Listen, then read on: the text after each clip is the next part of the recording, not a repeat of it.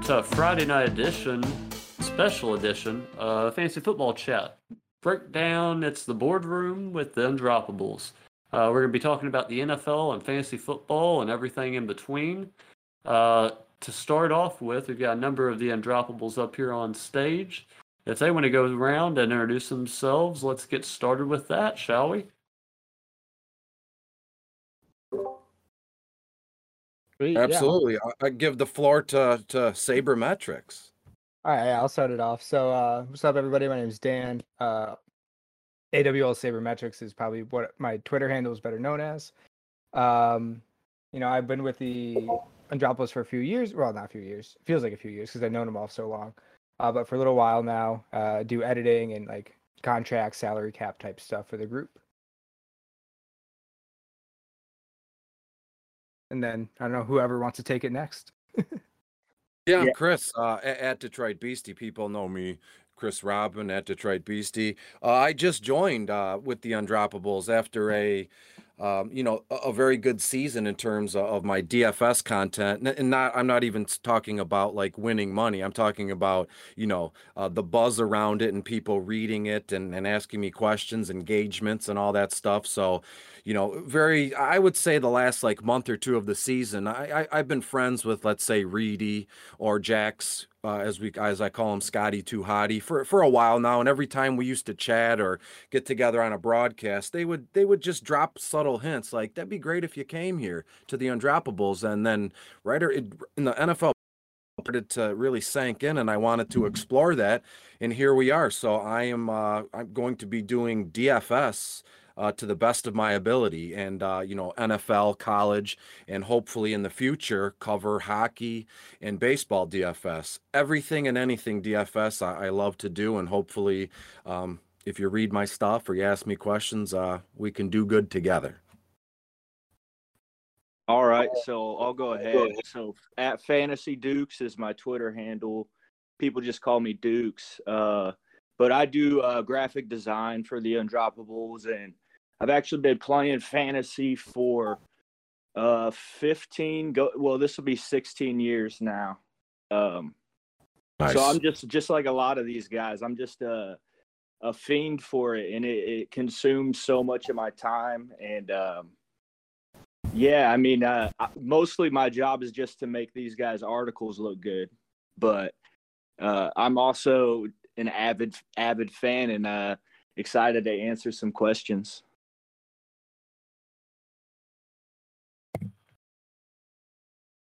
Excellent. Is that everybody, or we? Is that all of us? I'm Kyle. I'm here, but I'm trying to print something right now, so I'm not really paying attention.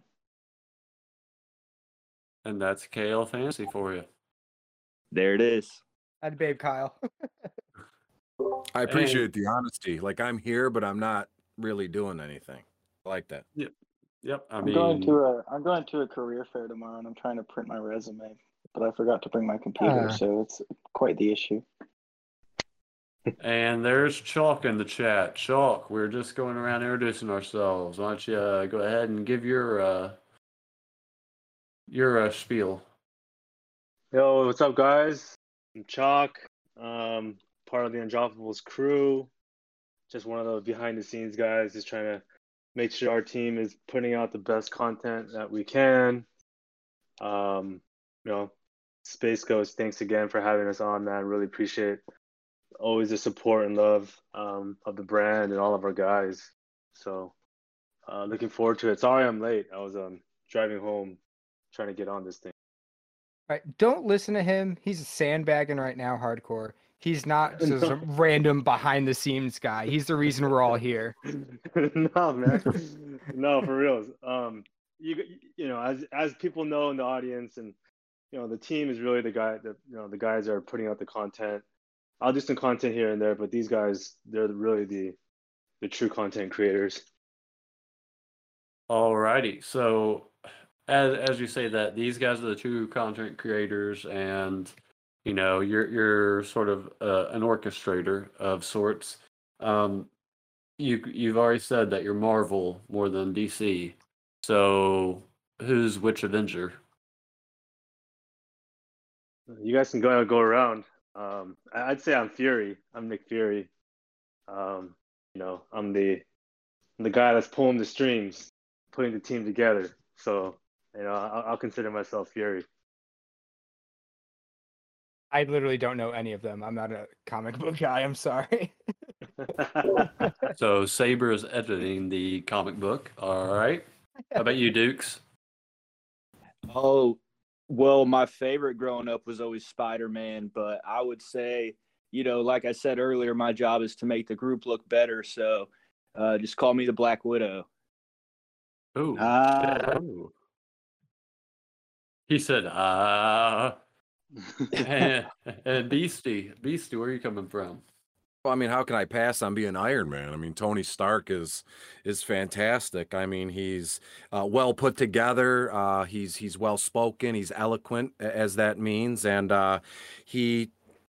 I, don't know what else. How else? I'm not trying to compare myself to Iron Man, but in terms of, of what Tony Stark does, and again, I'm not saying I, like I'm some genius or I, I'm good with you know uh, I, you know what? I guess I'm good at creating DFS content, little, you know, funny little, you know, buzzwords or articles, or I'm doing this this really fun uh, graphic run of, things where they're meant to be brainless and funny and, and to poke fun at the other big websites doing that. So I do like to create, as does Tony Stark and all his his toys and everything he's got going on. Chris is also very good at just talking and and good at uh, keeping and hearing himself talk. So very much like Tony Stark in that way too. I agree. Thank you. you burned you burned me, but I appreciate it. no, it was a compliment, man. You're great at keeping it going. Thank you. And to start us off with, um, you, you've mentioned we put out a lot of these AMAs, and uh, some folks in the server, well, namely, there was one individual that said a lot of them seem to say the same thing. So he's wondering. This individual that asked did not say that, but he's wondering, what do you guys think makes you all different from the crowd? So I saw this question. I can chime in on this. Um, just as mostly an observer because a lot of these other guys are creating the content and then I'm doing the design work uh, that you see on the site and, every, and everywhere else. But um, I would just say that so much of what these guys talk about, especially this time of year, is more theory based and um, a lot of the content you see out there is more um if not just straight rankings or hot takes it's it's just sort of trying to dissect numbers but i think a lot of what the undroppables do goes beyond that even. It uh, sort of takes the numbers and then applies that to this whole uh, bigger idea and that's the theory that we talk about. Yeah, and you know, I think I can I can pick up from there too. I think, you know, at, at the end of the day, we're here for actual fantasy content, um, and that's not trying to throw random shade at anybody or anything. It's it's more of you know we're here we push ourselves in our own group chat. I think more than anything, uh, we're constantly calling each other out for takes and theories. Um, and our biggest thing is we want to actually provide actionable content for all you guys. It's not just for, you know, likes and followers on Twitter because, you know, cool if you have 1,000, 2,000, 10,000, 20,000. If it, you're not really actually putting out content that you can do something with, then who cares? Uh, so I think the biggest thing is we constantly push ourselves to actually create content that's going to help you win, and it's not just like bullshitting on Twitter just just for the sake of it. if I may, I you know who that question or that random comment about you know a lot of a lot of us you know girls guys whoever uh, they say the same thing and I, I tend to agree because you know it there's a lot of people on social media. There's a lot of people playing fantasy football. There's a lot of people doing dfs or wanting to broadcast podcast do graphics whatever they want to do and people get too caught up in in wanting wanting to fit in and that's fine. That's human nature to want to you know go with the flow fit in go under the radar because if you're if the spotlight is on you and you have that limelight maybe that makes you uncomfortable. Maybe your you know your confidence is low things along those lines. So when you get a, a group of people or let's say me specifically you know just just coming into this thing excuse me for my alarm you know i i don't want to uh, ruffle anybody's feathers. I want to fly under the radar and then when my time to shine is when i'll shine. So everybody kind of gets in where they fit in and it becomes a routine where well i don't want to uh, say something silly i don't want people to share my stuff and make fun of me. I don't want to be known as that that that idiot guy or girl. Did I do something stupid? So everybody plays it safe and we know well at least I do, you know, playing DFS all these years, you know, fortune favors the bold you know, but there's a line there too. Can you be too much where, as Duke said, can you be too hot takey? Can you be, you know, just eh, where you're off in space and then you get to that point where nobody respects what you say because it's so out of line and it's so maybe out of character. So a lot of people say the same things because it's safe. I can just, you know, run through the halls or fit in with the crowd on, Twitter and everything is good. I'm going to get a little bit of a, you know, a following. I'll have, you know, people asking me questions, but I'm playing it safe and that's cool. I mean, because I, I don't know how anybody else thinks or how they react, right? And I, I don't want to be, you know, just another DFS guy. I want to be a guy who is very engaging. You know, people can talk to him, they can ask him questions, and he's not going to be afraid to say something silly or say something different. But I'm going to back that up with not only my confidence, but also numbers and, and facts like that. So, very long winded way, people do say the same thing, and that's just the safe route. And there's a lot of, uh, a lot of people that look for that, and that's fine. Not putting anybody down. That's Yeah. a well thought out answer all around. Go ahead, chat. Yeah. Jump right in. Yeah, I was just gonna say, uh, just agreeing with Chris there that th- there is sort of that uh, mockingbird effect that happens on social media and all that. So that's why peop- a lot of people end up saying the same thing, and sometimes you even see it's almost a direct take of what someone else had just said, and then they just reword it. That's a whole other thing, but yeah, I think that definitely exists. So you got to make sure that you're you're uh, staying the course and you're just you're taking bits of information from everywhere you can get it and then you're applying that to your own strategy and you're not just listening to one thing or the other uh, i mean even our whole our team as a whole we disagree on certain things and that's what keeps us like we feel grounded Yeah, Rondale actually- Moore. Yeah, Rondale Yeah. Moore. I think Duke's made a good point. Um, if I could just jump in real quick and I could pass it to, I think maybe Kyle was trying to talk. Um, you know, I think Duke's made a good point that, you know, even for ourselves, you know, being what 20 so deep, um, you know, we're not an echo chamber at all, and we never um, just agreed with each other just to agree. Um, and I'll, I'll be the first one to admit that I'll have takes or ideas or thoughts I'll put in the group chat and I got guys like Kyle or, or Dan, AWL, or whoever, um, you know, not necessarily agreeing with me and bringing up good points and challenging my view on things. And I learn all the time. Um, and I think that's a great part about what, what we do is we're all humble at the, at the core. I think we have, we exude a lot of confidence and swagger, which makes us a little different. Uh, some people, that might not be everyone's cup of tea necessarily. Uh, even the name, the Undroppables, just kind of has a certain ring to it. Um, but deep down inside, we're all humble guys, uh, humble people, uh, and you know we're always learning from each other. And you know, like I said, I'll be the first to admit that I'm I'm not always right, and I I enjoy those debates with these guys, um, where I'm I'm definitely sharpening sharpening my my my own takes and and thought process.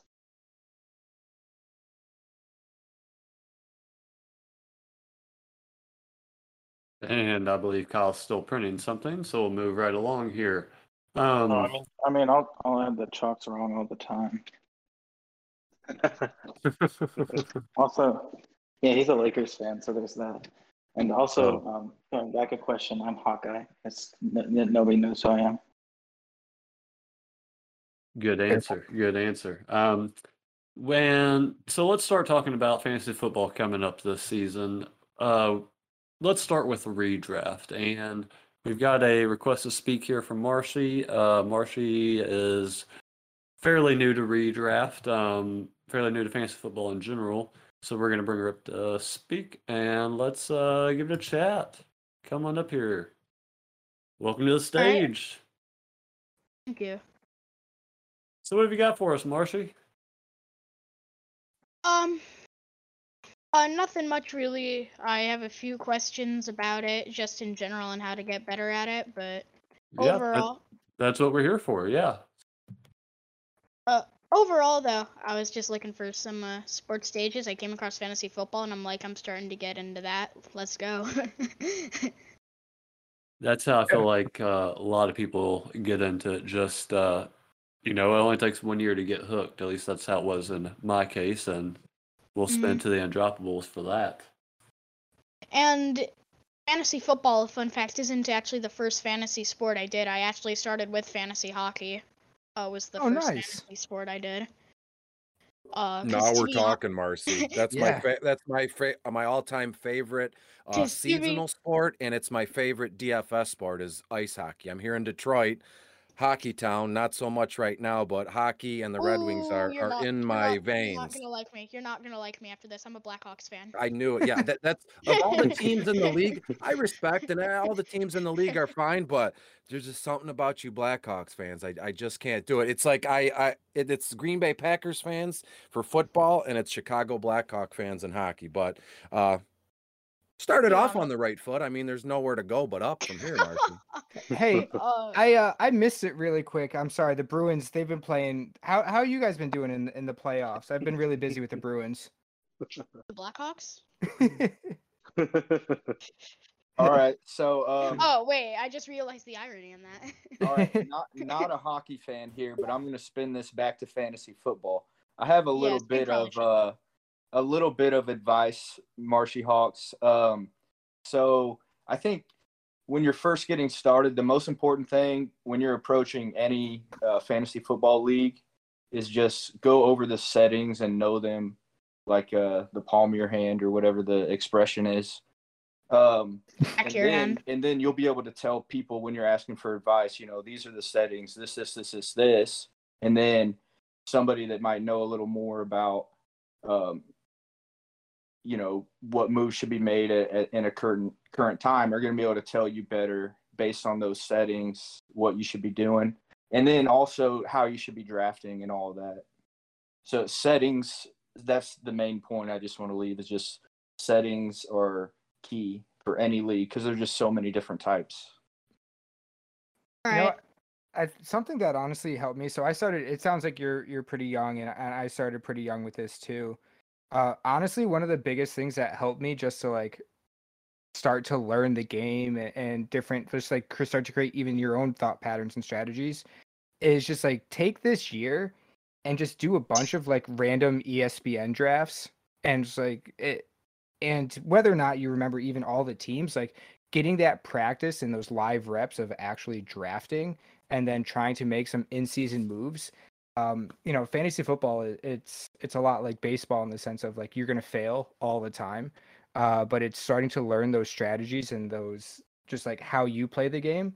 Uh so one of the biggest things is just getting as many reps as you can. So um you know trying to draft a couple of leagues and, and just keep up with two or three even um just the free random ones on espn or, or sleeper or you know whoever um that's even just a really great way to just to get practice in and see what works and what doesn't work. All right, and the draft aspect of that actually fits in perfectly with my next question, uh, which has to do with the draft. Is in, like, when should I pick the positions, and basically just when should I pick the positions? Because uh, I've heard a lot of people on what you should pick first. Uh, one of the biggest wild cards is I've heard people say you should pick up kicker first. I never believed that guy with anything ever since then. Yeah, don't believe that. Uh, I think if I may real quick, I think that's just an occurrence of of the, there's there's certain groups of people on Twitter who are way into kickers and punters and that's fine and they've created specialty leagues where kickers uh, like it's a kicker premium. You hear tight end premium all, all, all that stuff. They, they're creating these fantasy football eliminator challenges or best ball leagues where they can go and tweak the settings and kickers score just as much as a quarterback like Pat Mahomes or just as much as a running back like Christian McCaffrey so that's like a novelty thing like that's not regular everyday fantasy football. So never draft a kicker first overall. But as as I believe Dukes or Sabermetrics said, just check your settings before you draft. Maybe you are in a kicker premium league. Mm, yeah. Like yeah, and if I, oh, oh, go ahead. no, Sorry, go, go, ahead. ahead. Go ahead. Oh. sorry, sorry. No, no, I was gonna say I would go like I mean for the most part you're probably just playing in pretty normal like PPR type leagues. Um, you know, the the best way to do it is it's always going to be draft slot dependent to a little bit, but especially when you're just starting out and, and starting to hone your craft, um, you know, th- it's always the safest to start running back, running back. Um, from there you can start to understand better. You know, when to I well be listen Brian where zero RB is a little bit more advanced all right so like when you're when you're starting out to really just understand what works as a, a really safe strong style um, starting out with running backs uh, early then transitioning to wide receivers tight ends quarterbacks kickers and defense the last two picks like just ne- never pick them early always wait to the end um, because you can always pick a new one up and stream them. So, um, yeah, start running backs early is is always a great safe way to start a team. All right. I have to add in because I'm the undroppable zero RB like enthusiast. I feel like uh, that zero RB. It sounds like you're really into fantasy sports, uh, and so you're going to be watching the waiver and stuff. And zero RB, Yeah. if you're really into it, zero RB is definitely a way to go. Um, that makes it more interesting and more fun. Uh, and is something that you just have to pay a lot more attention to because you have to figure out what running back you're playing every week. You don't have those studs.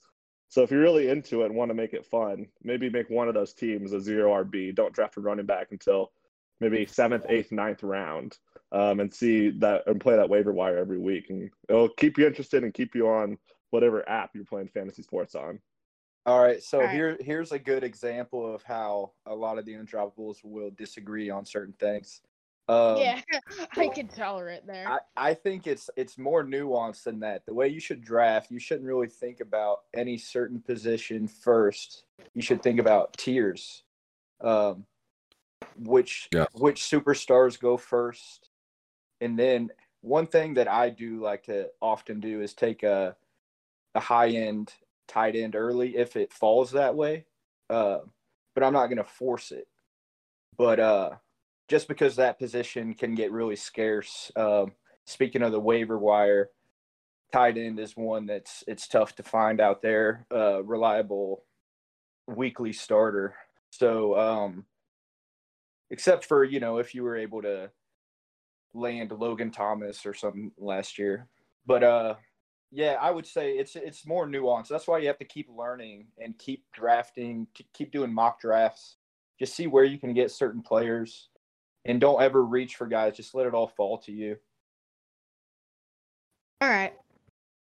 I'd like to think I, I agree with uh, with all the points. I mean, you know, we can disagree, but we're not, you know, arguing. I'm not calling anybody an idiot here. And when it comes to zero RB, you know, that is a. I'd like to think that's more of a uh, for someone with a lot more years under their belt to play because it's a it's a. There's so many strategies to this thing. And zero RB is just a way for you know a, a veteran fantasy football player to kind of challenge themselves because you know they, they they don't draft an RB as Bo Fusu Fusu said, but you have to play the waiver wire, and that there's a lot of tips and tricks that are involved in that that you only get after playing in a few years. It can be maybe league dependent, where I know the the other players in my league, I know how they draft, I know how they play the the waiver wire here. So again, who's to say that you, you can't just you know start firing on all cylinders, just feet to the fire. Let's just you know draft a, a tight end premium league, and then we'll go zero RB because it's not. To be honest with you, it's not life or death. It's all meant to be fun, and it's all meant to be learning here. So uh, a zero RB strategy will very much challenge your your draft uh, your drafting prospects. I, I do have to agree with that in the way of I probably wouldn't want to uh, go zero RB my first like on my second year doing this just because of the fact like that seems more of like challenging yourself and making it harder on you.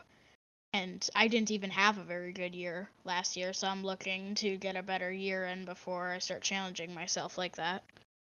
Yeah, I would say so. And, I look at this. So I'm a I'm a high school teacher. So I, I look at this also as kind of like the educator piece of it. Uh, you really want to like set your foundation first before then you start to build up into you know the the zero RB model or the the high tight end early. Those are all really great strategies, but you really want to set up your foundation in those base those really borderline basic skills first and then you can graduate onto that higher level stuff. So, you know, that's where it sounds like you're going to be going, which is fantastic. Um but don't don't overexert yourself on a strategy that you're you may not be fully prepared for because you are just like you said you're so new to it so you know just just drafting a solid team is going to be a next big step versus now trying to ta- tackle this zero rb model that is still really hard for a lot of veterans Mm, thank you. And and we've also got Hydar on the chat, uh, or yeah, up I on don't, the I don't stage have any here. more questions. I don't have any more questions. So Well, well, we appreciate you coming up here and asking away there, Marsha. You're more than welcome to come back if you think of anything more, though. All right. yeah, Yeah, thanks, Marsh. absolutely. I have to say thank you for these because you know, to be honest with you, a lot of people uh they they don't have the confidence. And there I I you know, you're a teacher, right? And uh you know, there is no such thing as a stupid question. So to have the the guts, let's say, to come up here and say, I, I didn't this is my second year. I, I didn't draft well. I I thought maybe drafting a kicker was well, I'm not gonna laugh at you. I know nobody here is gonna laugh at you, but you came up and you asked some questions and you got honest answers. And um, hopefully you have a, a a more successful season. And I'll be here every step of the way if you need anything. for sure all right, thank you. All right, Hydar. Uh, he's a Undroppables main man as well. He's not a official member of the crew, but he is a uh, staple to the chat down below. So, what have you got for us tonight, Hydar? Hydar? Hey, yeah, I don't know if I'd go that far. Uh, I mostly just hopped on their Patreon and uh, got an invite there. But anyway, uh, yeah. Uh, how's it going, guys? what's up man What's up, Hydar? What's up, man? Good to have you on. Good man. evening. Thanks for the Patreon. That's huge. Thank you. Yeah, Yeah. good to talk to you, man.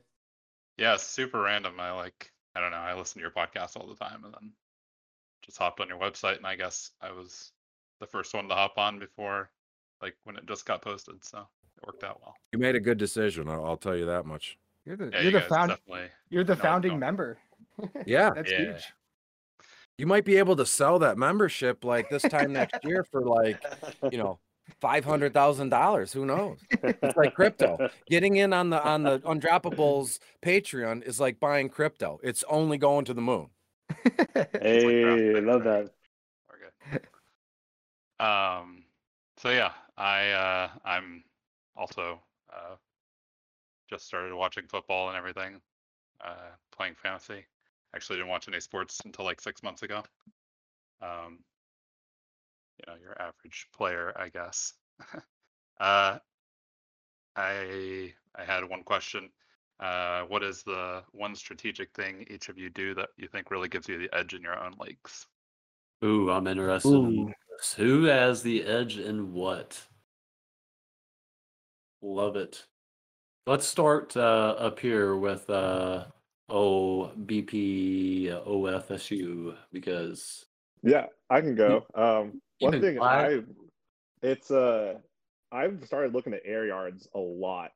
Um, it's something that is something that not a lot of people know of, so it's a huge edge. And so it really measures. I don't know if you know what air yards is, but it looks at uh, how many times like the player's thrown the ball and how far they're thrown. And so it pretty much accounts for incomplete passes for them. And so, um, you know, it's a football is a small sample size. Fantasy football is a tiny sample size, but this just expands our sample size a little bit more. And so there's some players that just got really lucky or unlucky sometimes, and will have four to five balls just thrown over their head, and they're not getting any yards. So it's not showing up on the stat sheet, but they're getting those air yards. And so you can look at those players um, and know that they're going to have bounce backs weeks. And so that's something that you can look to when you're looking at the waiver wire, who to pick up in seasonal. Uh, you look at those air yards, who has more air yards than really like the average or expected. Um, and that's one way that I just dominate the wide receivers I have because I just I usually go zero RB because that's just how drafts have been going these last few years. Um, but air yards is like the one thing that's really taken my next my game to the next level. And do you think that? Uh, I guess we were talking about redraft here. I, I didn't really necessarily stick to that, but you think that correlates pretty well from season to season as well? Uh, it depends. Um, it's something that I, I would honestly like to look at more. Um, and definitely something I look more at for redraft and now uh, daily fantasy too. Um, but you can kind of spot like when someone is going to have a good performance because they've been underperforming for a while. Um, was it Will Fuller with his like five touchdown week one time? I was just riding Will Fuller several weeks, and I was like, he's gonna he's gonna go eventually. He's gonna go eventually. He's gonna go eventually because he's getting those air yards. Um, so I'm not sure it goes between seasons because um, players change offenses, offenses change. Um, but it definitely is something I look at seasonally. I think you can definitely use it between seasons, but you have to like have some nuance to it. Like if like Robby Anderson is an example. Like he's still on the same team. It's the same coaching staff. So he'll probably get similar air yards per target, but he might get more targets because like Curtis Samuel is gone. And you can apply that to like every single team. Um, obviously, it's harder when there's a team like the Dolphins who gets two new wide receivers with like Waddle and Fuller. Um, then it's harder to use season to season. But with teams that are steady at the wide receiver position, it's not too bad.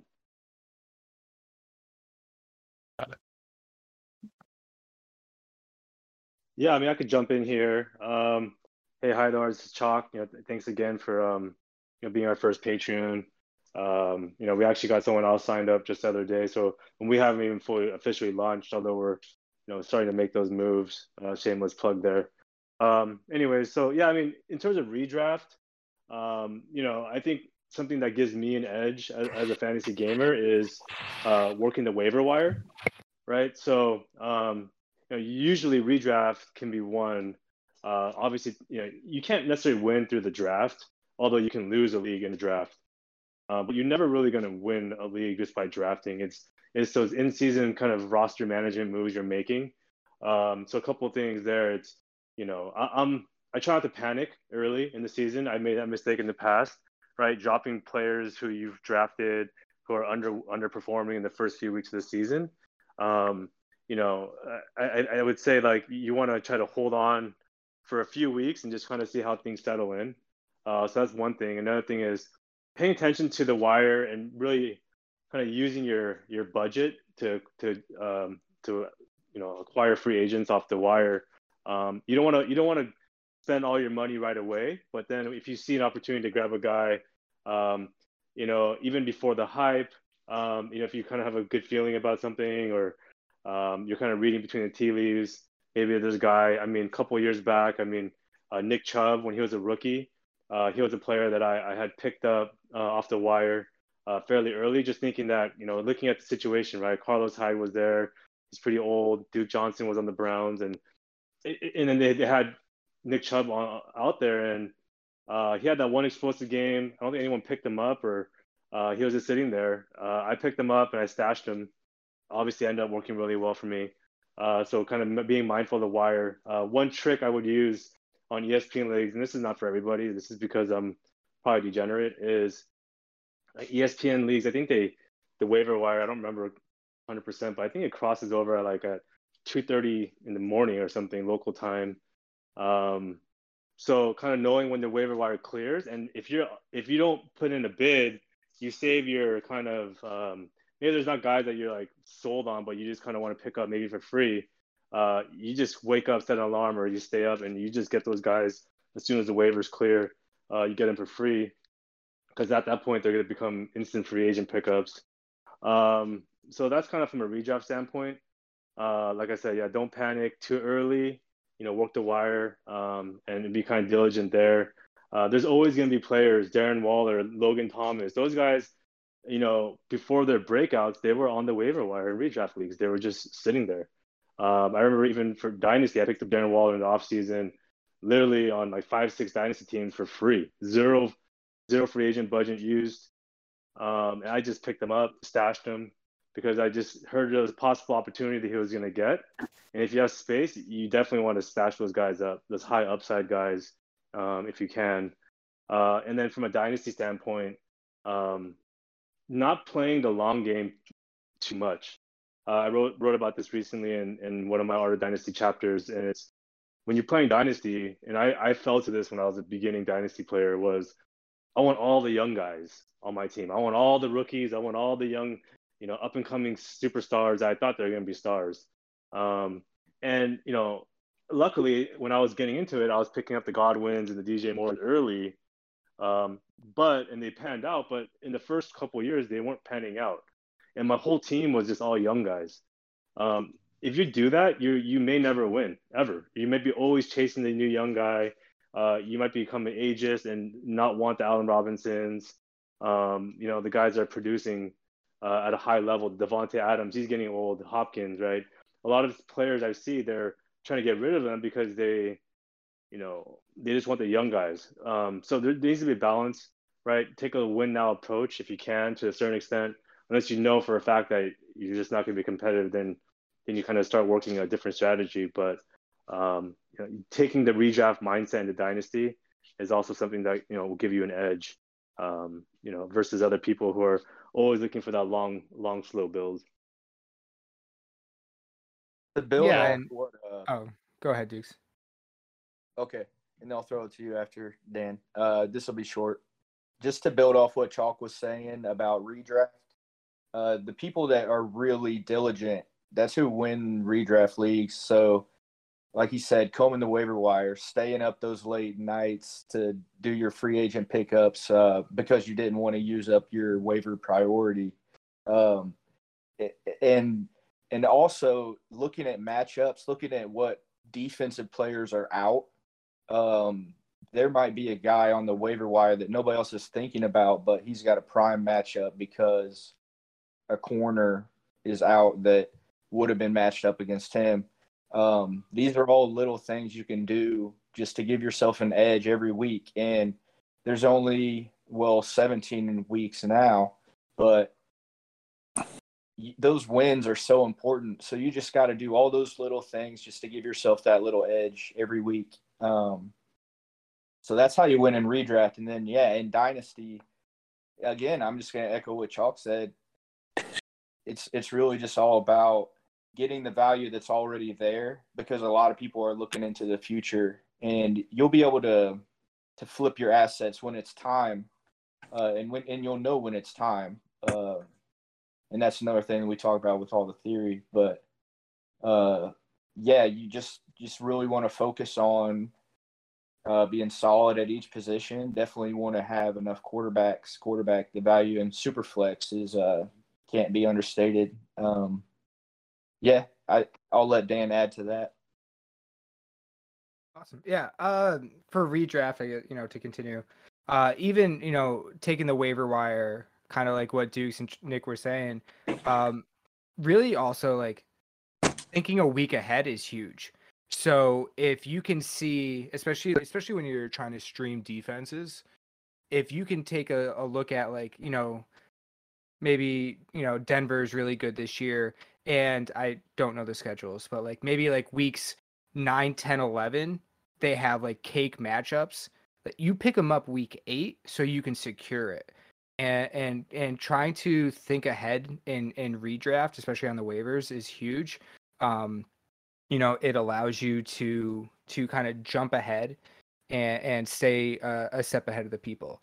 And um dynasty wise, I think trying to yeah try to avoid the ageism piece of it. Um, two years ago, uh, Edelman was following falling very very deep in dynasty startup drafts because he was old. He was, I mean, he was locked. I was telling people he's a locked in top ten receiver for that year, and people were avoiding him because he was only going to two year play. So you were getting a top 10 player in rounds like 9, 10, 11, 12, or even later uh, because people didn't like the age. So don't be afraid of age, is one of the big things uh, for me. If uh, a guy has to, like, I lost, like, Edelman rotted on my roster last year and now he's gone. Oh, well, like, it sucks. But at the same time, like, I got a top 10 pick for a year far later at value than I should have. So don't be afraid of age, would be my thing. All right, and I think that completes around the horn there. Uh, any follow up questions to that, Hydar? No, I, I don't think so really. Uh, I guess one note that I happen to know is uh, ESPN actually does like a random waiver wire. Uh, like it drops kind of randomly between like midnight and three, so you kind of have to like wait for that window and refresh if you're really Oh, they to. did, did, did, did they change that?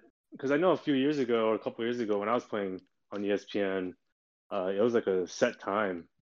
Um, I'm not gonna try to ask some buddies what it was, but I felt like it was like a oddball. It was like it wasn't like 2:30 on the dot. It was like 2:33. Fan or tracks some- it is three in the morning. I, I set my something- it was alarm all the time, Chuck. Yeah, it was something weird. Like they, you know, I know ESPN has it like on a off minute type thing. It's not like on the dot. Um, but hi, I'll, I'll I'll look into it too, and I- I'll let you know if I find anything out. Yeah, Um, when I, but I'll- when I was I'll doing, I um, played it last season, and I, I was staying up, and it was kind of randomly between like a couple hour gaps. Interest- But Interesting. anyway, All right, and appreciate the questions there, Hydar. Uh, and again, uh, thank you for uh, coming on stage here and you know asking the hard ones. Appreciate you. And uh, coming up next, it looks like we've got Sprinkle Stick. He uh, has a couple of questions here in the chat itself, but he's on stage, so let's just hear him live. What's up, Sprinkle Stick? much. Y'all can hear me all good?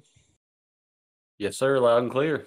All right, sounds good, Space. All right, guys. Uh, here's a couple questions I got for you. Um, first one is, you know, what's that kind of content you really hate seeing pop up on your feed, or you just think it's unnecessary? You're just scrolling through Instagram or Twitter, and you just look at that, and you're just like, I hate seeing this stuff. Like, you think it's useless? What What's that type of fantasy content you think is just not that good compared to other content? I would just say like anything that's like super clickbaity or like content farming. Yeah. Um just I mean it's yeah, I would just say anything that's done that is clearly made to like get clicks. Like if you're ranking Ja'Marr Chase, for example, like as the wide receiver seven for this rookie class, like it's done purely to get clicks and like that's not like a serious football take. So stuff like that I, I find pretty annoying. Mm-hmm.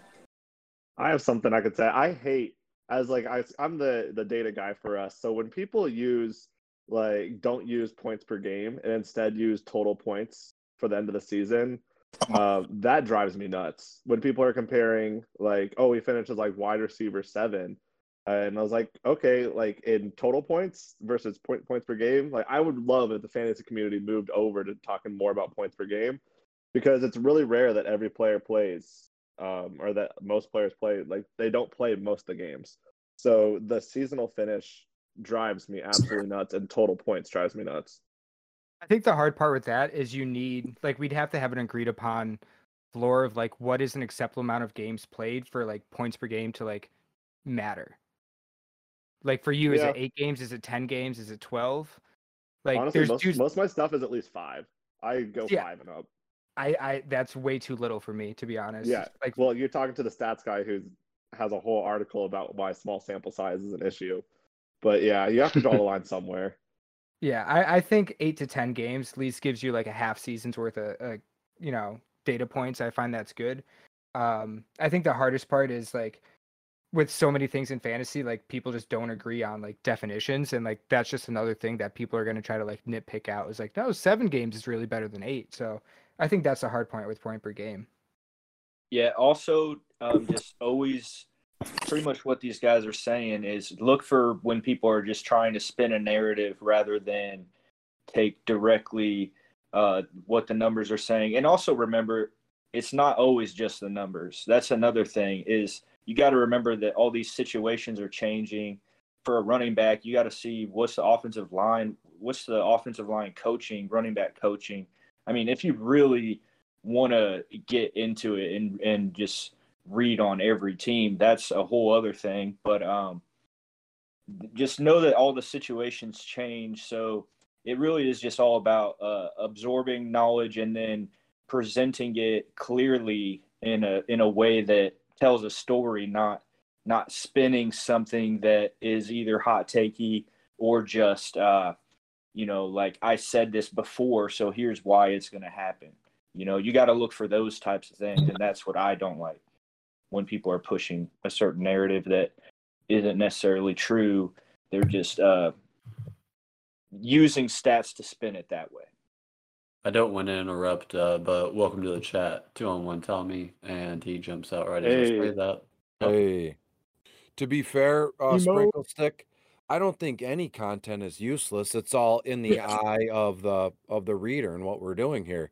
You know, because if you were to put out something Sprinkle Stick and said, you know, hot takey as we've said, or you know, you're pushing your own narrative with numbers that give you, you know, you, you take you get an advantage with your take because you're spinning something a certain way.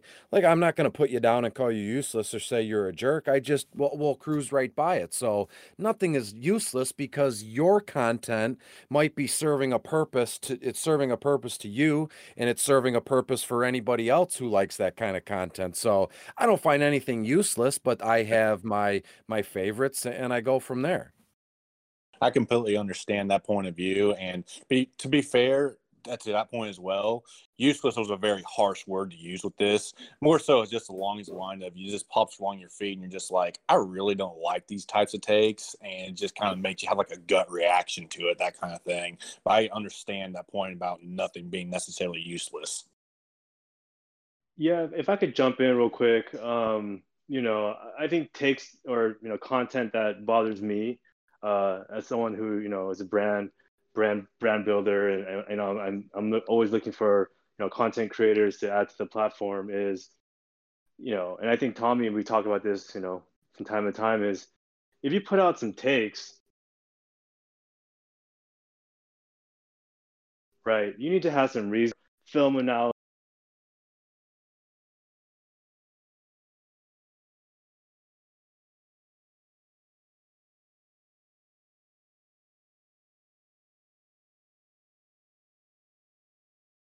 analysis or a combination to back it, right? just to say it and, and and get the clicks or the like, oh, people are liking my stuff, right? Um, you know, I, I think you should back your stuff up. I mean, you know, and and also another thing I don't like is the mental gymnastics, right? With they like a player, right, for whatever reason, but then they'll fade a player for different reasons. But then when you really look at all the reasons in a in a comparable look, like, well, why do you not like this player situation? Just different team, maybe a different name nameplate on the back of their jersey, and looking at. And I'm not saying I don't like D'Andre Swift, right? Don't get me wrong, I love D'Andre Swift in Dynasty, but you know I see people pumping him still, but then they're fading other players, you know, like a Josh Jacobs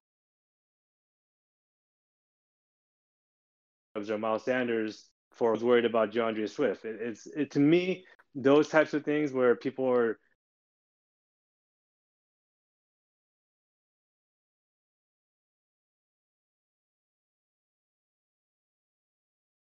not seeing like they're kind of stuff up. And second of all, you know, whatever reasons you have for liking or not liking a player, you should apply that instantly across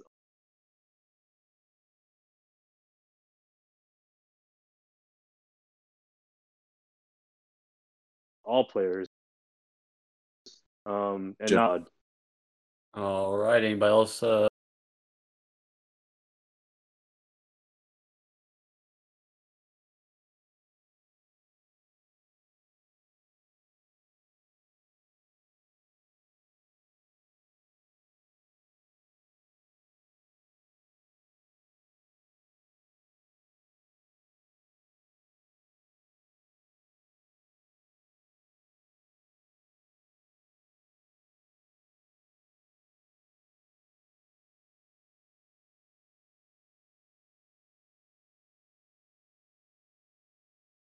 I want to chime in But there. yeah, I mean, Tommy, if you're there, I know you just got on, but you know, I'd love to hear from you because I know we've talked about some strategies and uh, that worked well for you in both Dynasty and Redraft.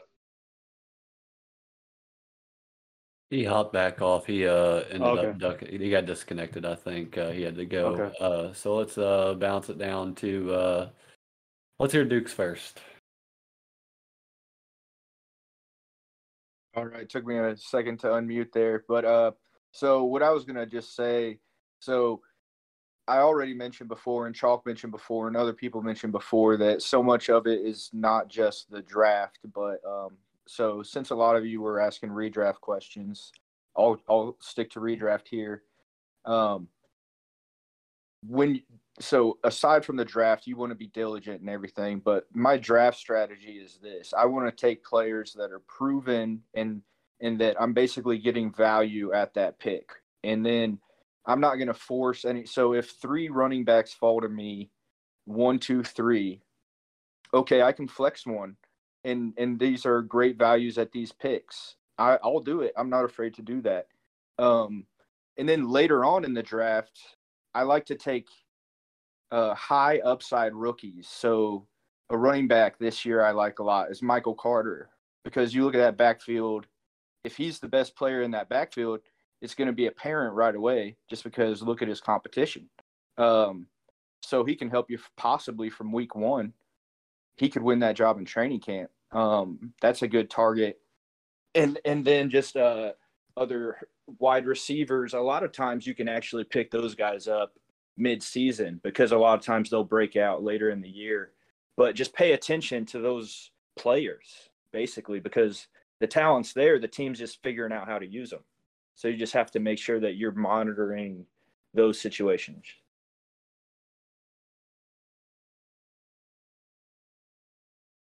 All right, Yeah. BC or uh, Saber. Let's go over to you. You were about to pipe up.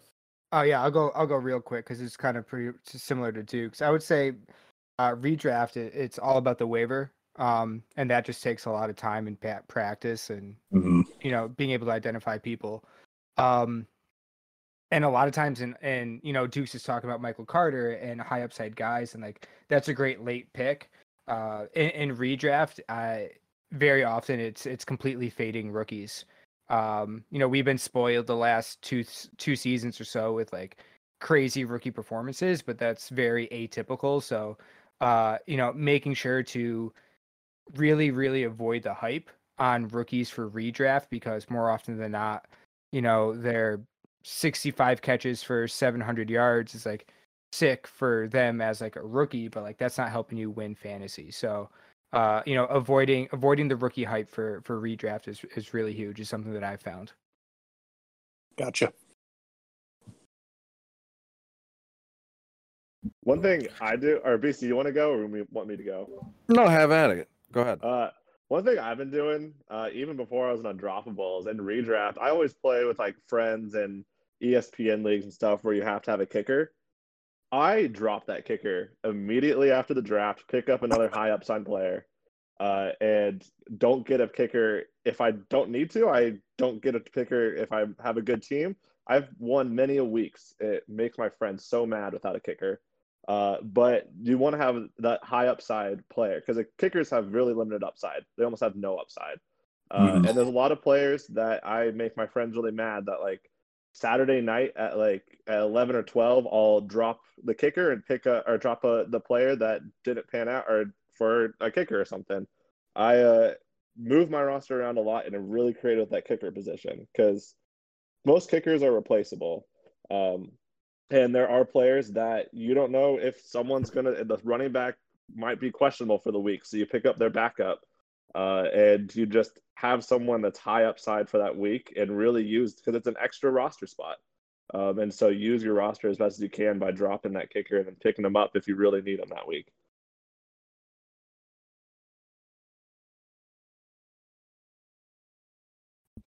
I would say uh, everything has, has been fantastic. I, I would say use use your God given skills, right? If you're if you're I don't want to say like a con artist, but if you know your league well enough, or if it's a bunch of strangers, you have to. How can I put this without sounding like a like a creep? Like take advantage of of people with the whole you know uh, sell high and buy low thing. In today's day and age of, of social media, I, I see it. All, you see waves all the time. Last week was the Parris Campbell wave, and then it was Rojo wave, and the stuff has all but disappeared here.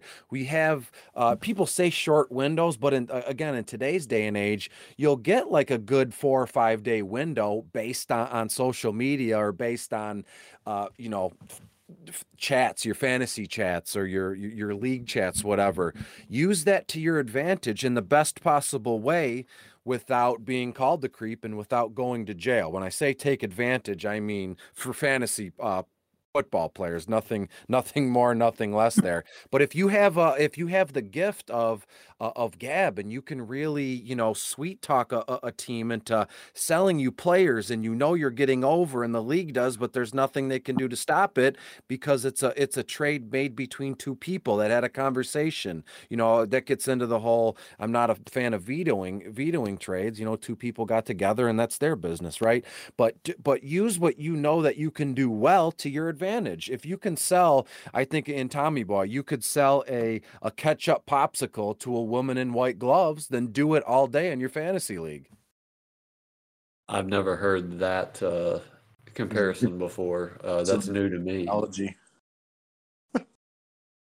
Yeah, you Uh, can get a good look at a at a T-bone by sticking your head up a bull's ass, but wouldn't you rather take the butcher's word for it?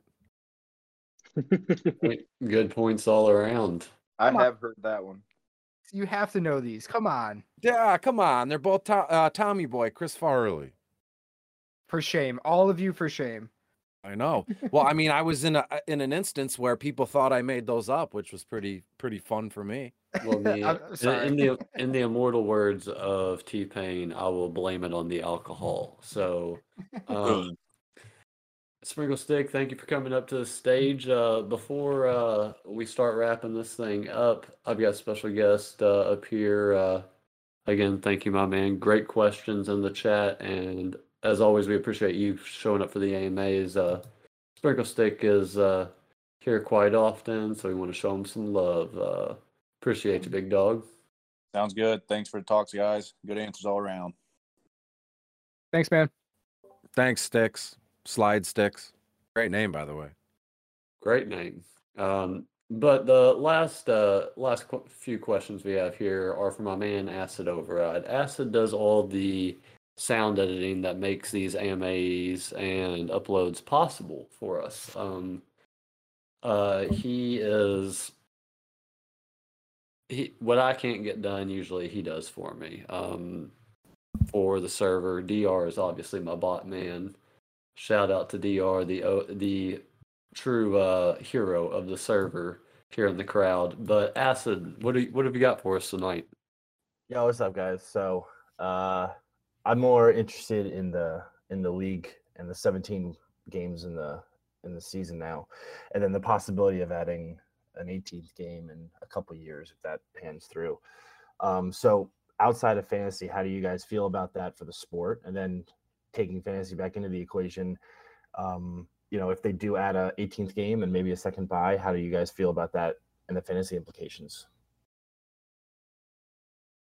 I can't be the only one who knows Acid Override, the photo, and what movie that's from. Let me uh, first by start saying that.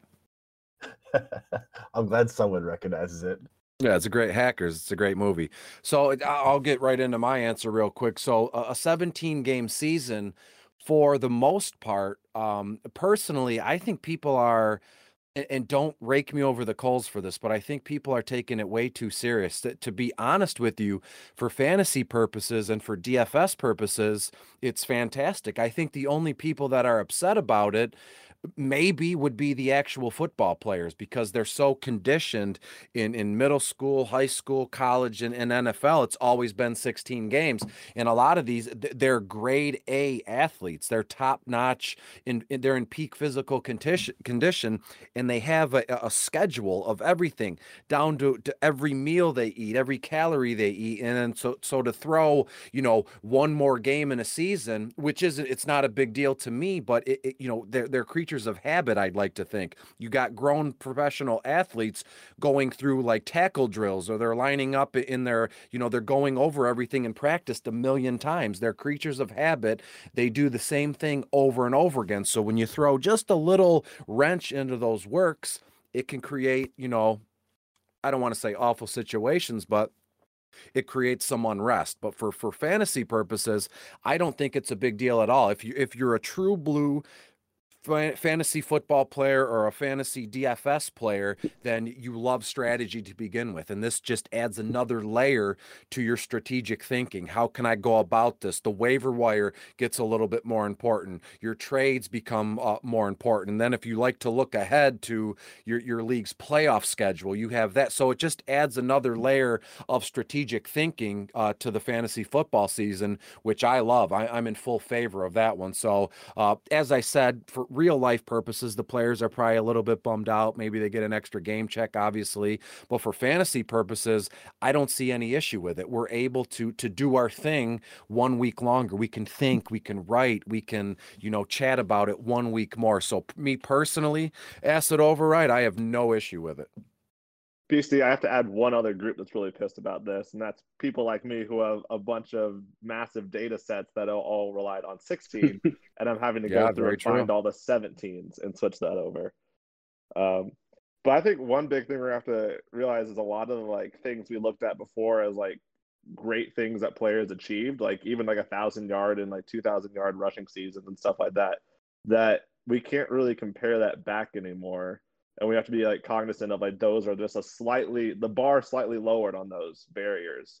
Uh, so that's just something when you're looking at like when um, you're looking back at players and seeing like oh well when players like scored this many or had this many touches or something uh, they were like an RB1 you have to remember now that there's another game of opportunity for those players now so you have to adjust those barriers and I'm starting to even hear that in podcasts like people are still referring to the next season as it still has 16 games.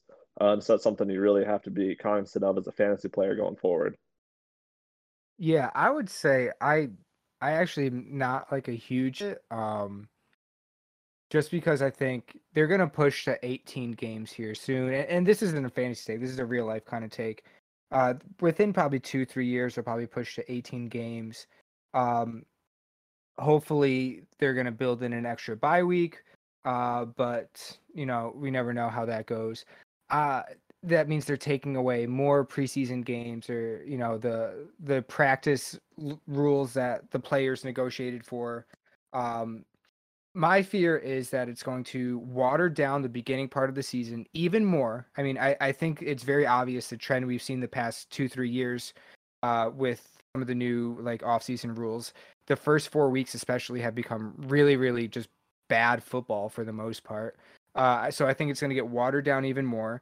You know, with more games, we're going to increase uh, injury risk. We're going to then possibly see guys taking more rest days in the middle of the season or at the end of the season.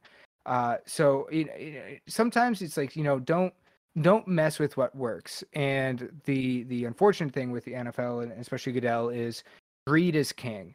So they see two more games that, and they're going to dangle those game checks in front of the players and say, "Hey, you get to smoke weed and get two extra games, and like everything's good." And there's there's less thought about how that's actually going to impact the game of football itself. And and frankly, I think it's not going to be. Uh, I, I, I think it's oh two games who cares but I think it's it's far more than two games so I'm actually not a fan of it to be very honest. Yeah, I mean, I think um, you know both. I mean, all great points all around in terms of real and, and fantasy implications. I mean, for fantasy, um, you know, yeah, I do think that we might even see some watering down of like the elite players, right? I mean, there's going to be load management um, for guys like you know Mahomes or you know, Christian McCaffrey's, where if they're a playoff contending team um, midway through the season, they might start to rest the guys like in the fourth quarter, right? So it's going to affect, you know, our ability to really gauge the elite players, maybe. Um, you know, I mean, we we all seen like, you know, in a, in a normal season before, you know, if a team's locked up a bye, a playoff bye or you know top seed, they're going to rest their starters in the last week. I mean, we might even start seeing that in blowout games where you know players coming out more more and more starters are coming off the field um, in those blowout games, even before the last week or two of the season. Um, so that that that is something that we'll probably have to adjust to, uh, which will really kind of be a bummer um, if it's not as predictable in terms of you know what we're expecting from players. Uh, another thing is, uh, especially in the near term, you know, if you're playing in super flex leagues, those backup quarterbacks, you know, definitely increasing in value now. Um, you definitely want to make sure you're stashing up backup quarterbacks, you know, if possible, and then even running backs, right? Um, you know, there's going to be a lot more injuries or potential for more injuries, like um, like, like Dan just mentioned. And you know, with that being said, you, you know, you want to make sure that you you're kind of insulating your roster, uh, especially your contending teams with you know good depth, right? Depth's going to be key, uh, especially in a dynasty and even redraft. Um, so those types of things are definitely going to put wrinkles in, in what we're playing. It's, it's definitely going to change strategy, uh, even nuanced strategy uh, going forward. And, and we will we don't really know. We, and we won't really know for next couple of years. And by the time we start adjusting, they might add that 18th game or, you know, and then from there, what, what happens there? We're going to be continuing to adjust. So it's an exciting time, I guess you could say, because like for especially like DFS, um, but it's also kind of yeah. a kind of a, a weird time because we don't know what's going to happen, how we're going to actually really have to adjust.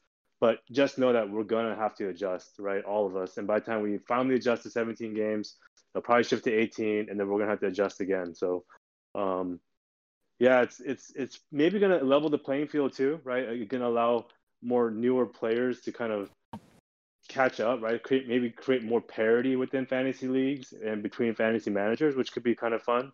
Um, not as fun for the experienced guys because now we're kind of all playing on a more level playing field in a sense because uh, we're all adjusting. Um, but yeah, I mean that's kind of the way I'm looking at it. You know what, Chuck? Uh, I I completely failed to think about the you know the DFS implications much you know just on the surface I, obviously we, we've looked at it but deeper in looking into it my my expertise is is daily fantasy football. And even more so my expertise is digging through all those low owned uh, guys that play that nobody cares about that that you need to have in your lineups if you want to hit a, any big money in a big tournament or something like that. So this is only going to uh, I guess help my cause digging in deeper because again as as peep someone mentioned moments ago we might get rest games kind of like the NBA is doing. We might get you know the first 4 or 5 games of the season is going to be very slow and then the the last 3 or 4 going to be a lot of you know rested players or rested teams when the playoff picture is is made clear. So someone you know like me and it's found on the undroppables bottom of the barrel is going to be it's going to add another layer of, of, looking in and digging out those diamonds in the rough week in and week out. So thanks, Chalk, for for sparking that. I didn't even think of it that way. Yeah, yeah, definitely. I both agree with what Chalk said and what said, but also disagree in ways. Um, I like the 17 game schedule because obviously that's a whole nother week we get to watch football. I'm I'm loving that. And also, you get rid of that stupid 500 season. You either win, you have either have a winning season or a losing season. You can't have a fucking half season. Well, suffice to say, you just jinx somebody But, uh, in a tie next year. So thank you for that. what's that? I said, you said that we're either going to have a winning season or losing season. I said, well, that basically jinxes us into having at least one team that has a tie game at the end of the end of Oh, yeah. Really ties. But um, I don't think the 17 game season and is going to continue unless there's a second bye added. Like the players are clear that they want the second bye, and like I want the second bye, and then like obviously there's so many different things that need to be fixed with scheduling. But overall, I think more games is better. Um, just because it's more enjoyable for the fans and it makes the teams more money and it makes players more money. but um, obviously you do have to like figure out this whole Thursday night stuff and Monday night stuff and make sure that like there's actually a week in between games and you're not playing games with five days of rest um because that's just unfair. It ruins the games. Like obviously we saw like the steelers play a game with like four or five game four or five days of rest and they came out and they just weren't the same team that they were before. And we want more football but we want enjoyable football. So i think adding the second bye would make the entire experience better. Yeah, and that's the thing. Unless the owners and Goodell see the monetary value of adding that second bye, the players the players don't have power. They have zero power in this, especially with the new CBA. They screwed the pooch on on this new CBA. So, uh, you know, players have been complaining about Thursday night games, for example, for years now, and those aren't going anywhere because they make so much money off of it. So, unless there's a a monetary value that the NFL can get out of that second game or that second bye, that's also part of my worry of like they're not they just they don't see the need for it because what the players want doesn't really matter.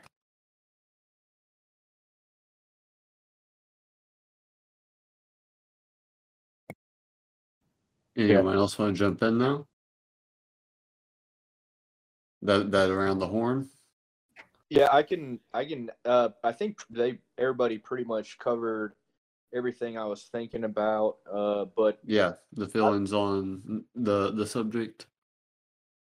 Yeah, I would. I would say uh, the one other thing is for this would be for league um, managers or uh, commissioners, and uh, that's just maybe if there are, you know, more games, po- the possibility of more injuries, and then if if uh, a few years from now, if there are two byes, maybe that means you add another bench spot, just because it's it's more difficult to uh, juggle all those bye weeks, or maybe another IR spot. You know, just little things like that. But you just adjust. To, we'll just adjust to whatever it is, and uh, as far as the real implications of it, and I've heard mostly that the players don't like it, so I would just defer to their judgment.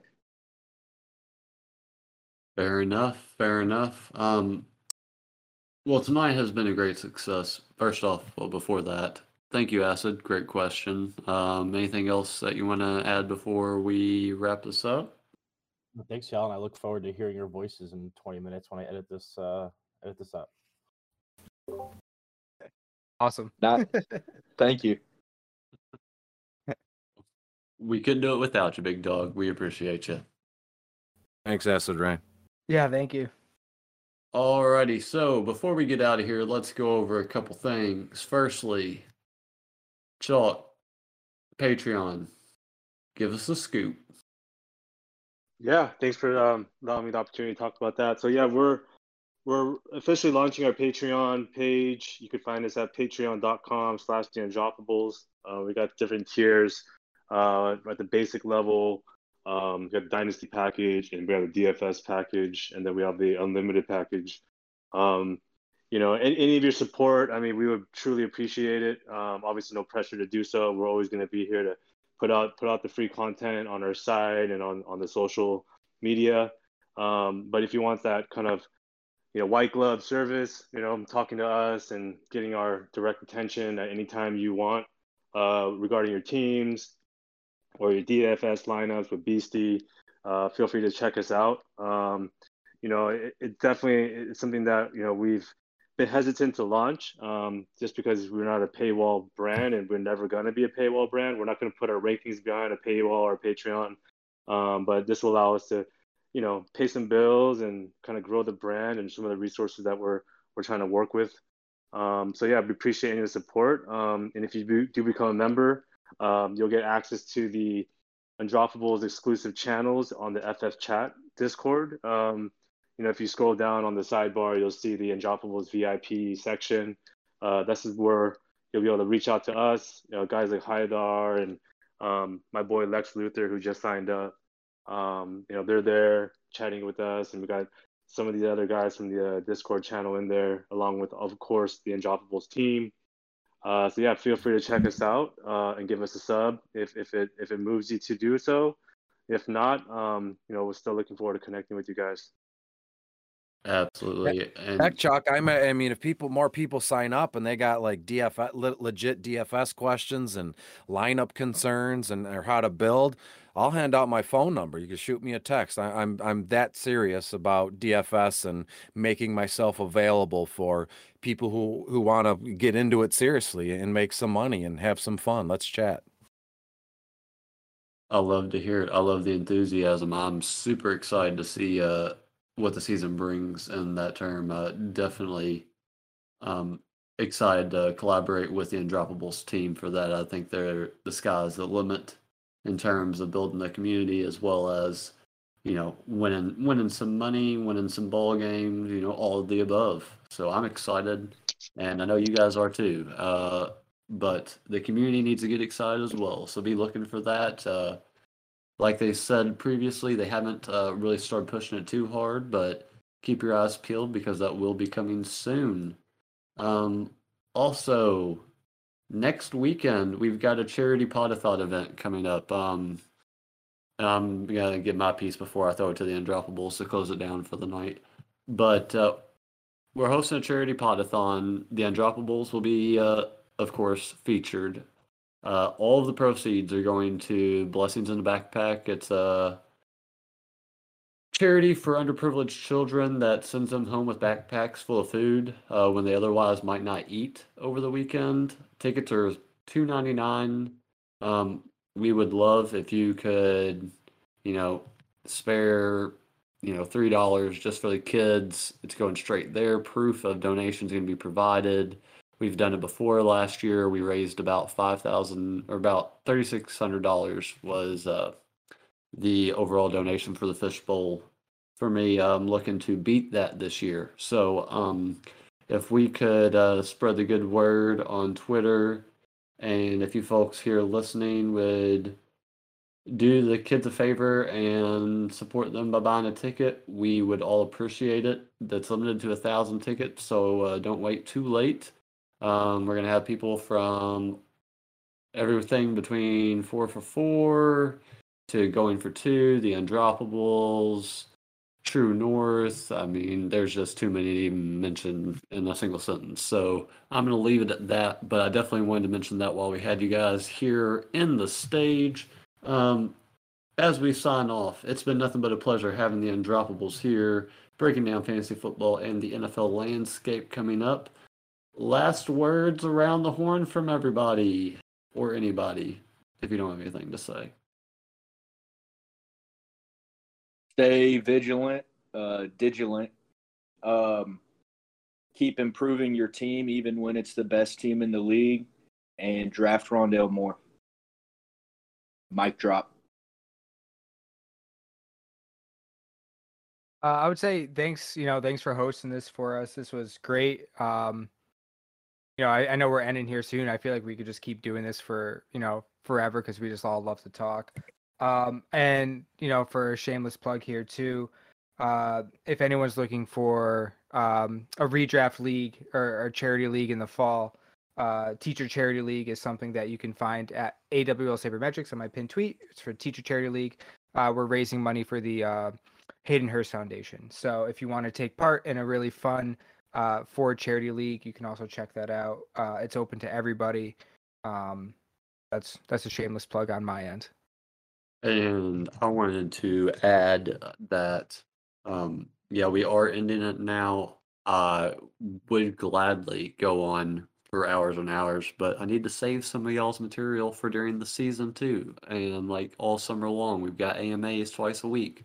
So want want to keep a little bit, you know, under the hood, and then we'll slowly roll it out there. So don't think that uh, I absolutely wouldn't want to keep going, but unfortunately, the lady is in my messages not too happy. So continue on. Uh, KL down there.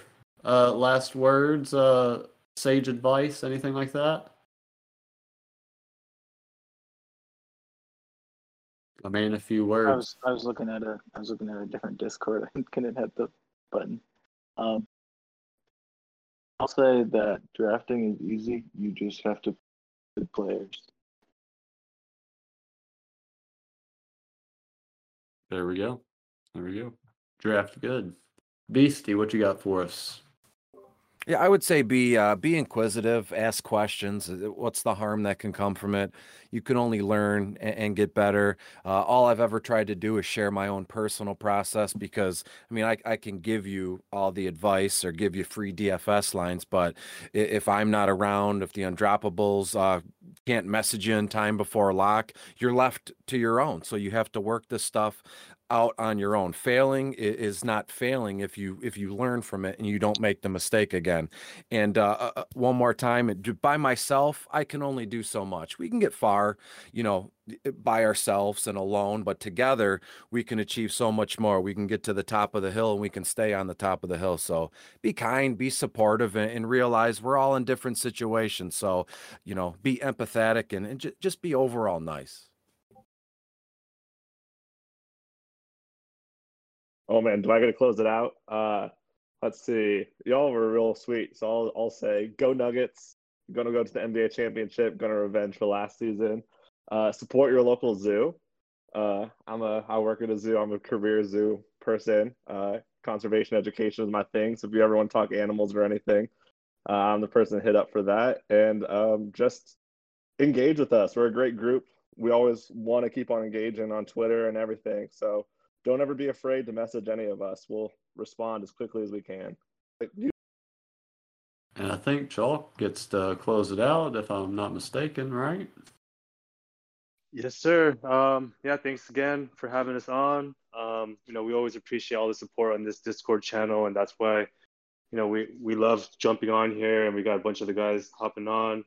Um, like like uh, Brian, some other guys said, feel free to reach out anytime, um, and we'll always we'll always be here as a resource and uh, help you win those leagues. Let's do this. It's been nothing but love from this side having you guys on. Uh, and you know, Saber, you say you act like we can't do this, you know, again here in a couple weeks. So you never know what's in store here at Fantasy Football Chat. But for tonight, this is Space Ghost Force with all, well, not all the, but a number of the undroppables. You'll recognize a lot of them, and if you don't, you'll, you will by the end of the season because they're here all the time. Uh, this is Space Ghost Force signing off for Fantasy Football Chat. This has been the boardroom with NFL Fantasy Football breakdowns with the Undroppables. Thanks for joining us, and we'll see everybody next time.